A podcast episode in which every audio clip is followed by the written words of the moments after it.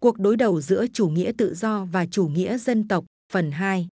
Nguồn Francis Fukuyama, Foreign Affairs, ngày mùng 1 tháng 4 năm 2022. Biên dịch Nguyễn Thị Kim Phụng. Bản quyền thuộc về dự án nghiên cứu quốc tế. Một cuộc sống tốt đẹp. Sự phê phán của chủ nghĩa bảo thủ dành cho chủ nghĩa tự do về cốt lõi chứa đựng một hoài nghi hợp lý trước sự nhấn mạnh của chủ nghĩa tự do đối với quyền tự chủ cá nhân. Các xã hội tự do giả định sự bình đẳng về nhân phẩm, một loại phẩm giá bắt nguồn từ khả năng lựa chọn của một cá nhân. Vì lẽ đó, xã hội tự do tận tâm bảo vệ quyền tự chủ như một quyền cơ bản.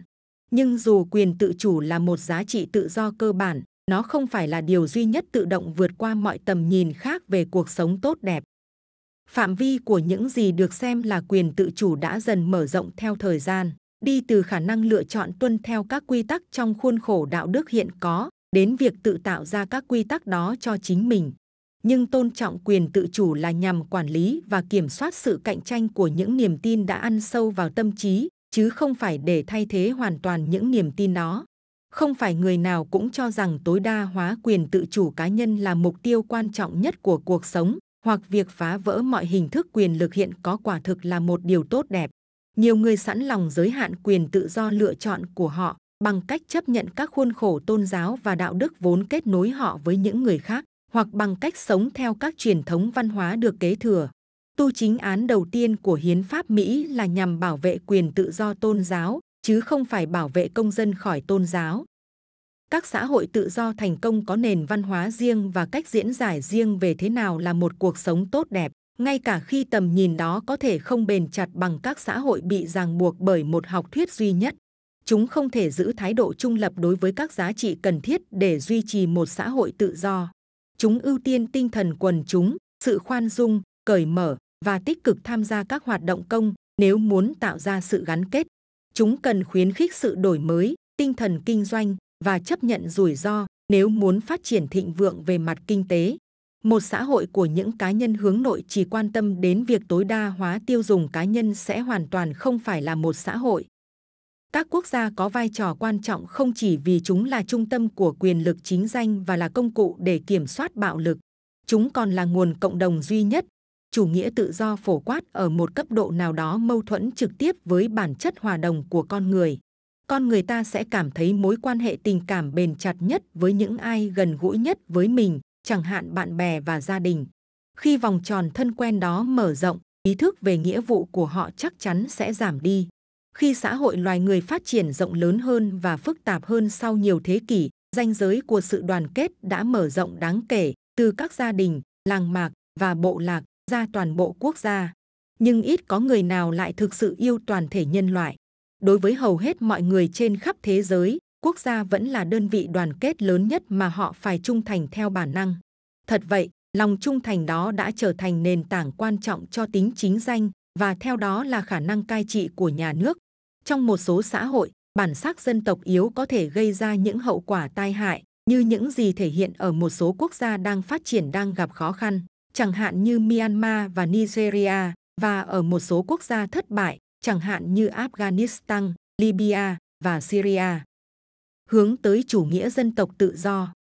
Lập luận này có vẻ tương tự với lập luận của Hazoni, học giả bảo thủ người Israel, trong cuốn sách năm 2018 của ông giá trị của chủ nghĩa dân tộc, trong đó ông ủng hộ một trật tự toàn cầu dựa trên chủ quyền của các quốc gia dân tộc. Hazoni đã đưa ra một điểm quan trọng khi cảnh báo rằng các quốc gia tự do, chẳng hạn như Mỹ, có xu hướng đi quá xa trong việc tìm cách định hình phần còn lại của thế giới theo hình ảnh của chính họ. Tuy nhiên, ông đã sai khi cho rằng các quốc gia là các đơn vị văn hóa được phân định rõ ràng và rằng có thể đạt được một trật tự toàn cầu hòa bình bằng cách chấp nhận các quốc gia đó như hiện tại. Các quốc gia ngày nay là những cấu trúc xã hội vốn là sản phẩm phụ của các cuộc tranh đấu lịch sử, thường liên quan đến chinh phạt, bạo lực, cưỡng bức đồng hóa và sự thao túng có chủ ý các biểu tượng văn hóa.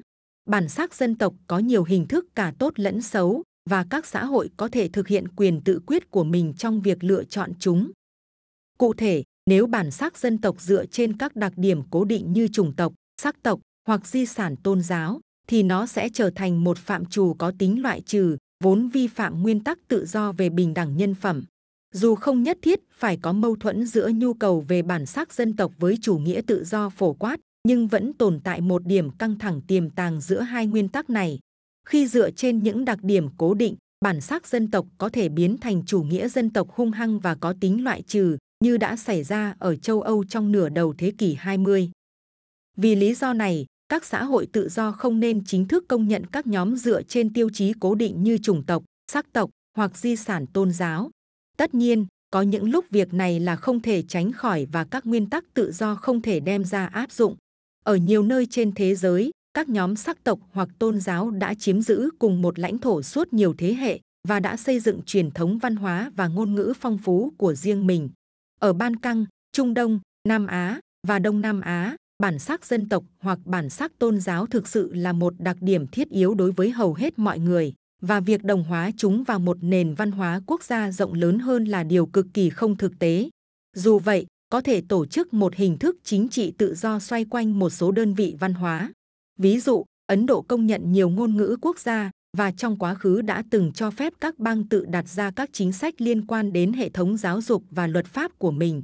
Chủ nghĩa liên bang và đi kèm với nó là sự phân chia quyền lực cho các đơn vị địa phương, thường là điều cần thiết ở các quốc gia đa dạng như vậy. Quyền lực có thể được chính thức phân bổ cho các nhóm khác nhau, được phân định bởi bản sắc văn hóa trong một cấu trúc mà các nhà khoa học chính trị gọi là chủ nghĩa hiệp nhất. Dù mô hình này đã hoạt động khá tốt ở Hà Lan, nhưng nó lại tạo ra thảm họa ở những nơi như Bosnia, Iraq và Lebanon khi mà các nhóm bản sắc thấy mình bị khóa chặt trong một trò chơi có tổng bằng không. Do đó, trong các xã hội mà các nhóm văn hóa chưa trở thành các đơn vị riêng biệt, tốt hơn hết nên đối xử với công dân trên tư cách cá nhân, chứ không phải là thành viên của các nhóm bản sắc.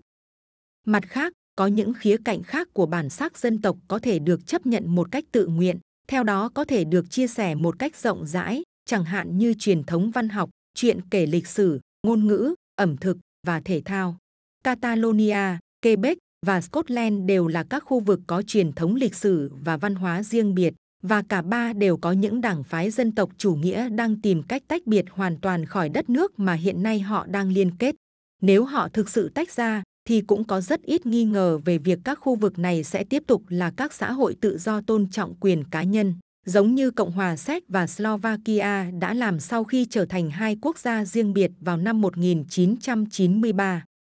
Bản sắc dân tộc cho thấy những nguy hiểm hiển nhiên, nhưng nó cũng là một cơ hội. Nó là một cấu trúc xã hội và nó có thể được định hình để hỗ trợ thay vì làm suy yếu các giá trị tự do. Trong lịch sử, nhiều quốc gia đã được hình thành từ các nhóm dân cư đa dạng, những người mà ý thức cộng đồng mạnh mẽ của họ được dựa trên các nguyên tắc hoặc lý tưởng chính trị hơn là các nhóm tất định. Australia, Canada, Pháp, Ấn Độ và Mỹ là các quốc gia trong những thập niên gần đây đã tìm cách xây dựng bản sắc dân tộc dựa trên các nguyên tắc chính trị hơn là chủng tộc, sắc tộc hay tôn giáo. Nước Mỹ đã trải qua một quá trình lâu dài và đau đớn nhằm xác định lại ý nghĩa của việc thế nào là một người Mỹ, từng bước loại bỏ các rào cản đối với quyền công dân dựa trên giai cấp, chủng tộc và giới tính, dù quá trình này vẫn chưa hoàn thành và đã trải qua nhiều thất bại. Ở Pháp, việc xây dựng bản sắc dân tộc bắt đầu với tuyên ngôn nhân quyền và dân quyền của cách mạng Pháp, trong đó đã thiết lập một lý tưởng về quyền công dân dựa trên một ngôn ngữ và văn hóa chung. Vào giữa thế kỷ 20, Australia và Canada là những quốc gia thống trị bởi nhóm đa số người da trắng và có các đạo luật đặt ra giới hạn về nhập cư và quyền công dân, chẳng hạn như chính sách nước Úc trắng khét tiếng nhằm ngăn cản những người nhập cư từ châu Á. Tuy nhiên, cả Australia và Canada đều đã tái tạo lại bản sắc dân tộc của họ theo hướng phi chủng tộc kể từ sau những năm 1960 và bắt đầu mở cửa cho phép nhập cư ồ ạt. Ngày nay, cả hai quốc gia đều có khối dân sinh ra ở nước ngoài lớn hơn Mỹ, nhưng lại không trải qua sự phân cực và phản ứng tiêu cực từ người da trắng như ở Mỹ. Tuy nhiên, không nên đánh giá thấp khó khăn của việc tạo dựng một bản sắc chung trong các nền dân chủ bị chia rẽ mạnh mẽ. Hầu hết các xã hội tự do đương đại đều được xây dựng từ các dân tộc mà hiểu biết về bản sắc dân tộc của họ đã được tạo ra thông qua các phương pháp phi tự do. Pháp, Đức, Nhật Bản và Hàn Quốc đều là các dân tộc trước khi trở thành các nền dân chủ tự do. Mỹ, như nhiều người đã chỉ ra, là một quốc gia trước khi nó trở thành một dân tộc. quá trình xác định dân tộc Mỹ theo thuật ngữ chính trị tự do đã kéo dài rất lâu, với nhiều gian khổ và thường xuyên gặp phải bạo lực. Thậm chí ngày nay, quá trình đó đang bị thách thức bởi những cá nhân thuộc cả cánh tả lẫn cánh hữu, với những diễn ngôn cạnh tranh nhau gay gắt về nguồn gốc của đất nước. Chủ nghĩa tự do sẽ gặp rắc rối nếu mọi người coi nó không hơn gì một cơ chế để quản lý sự đa dạng một cách hòa bình mà không có ý thức rộng hơn về mục đích dân tộc. Những người từng sống với bạo lực, chiến tranh và chế độ độc tài thường mong muốn được sống trong một xã hội tự do như người châu Âu đã làm trong giai đoạn sau năm 1945.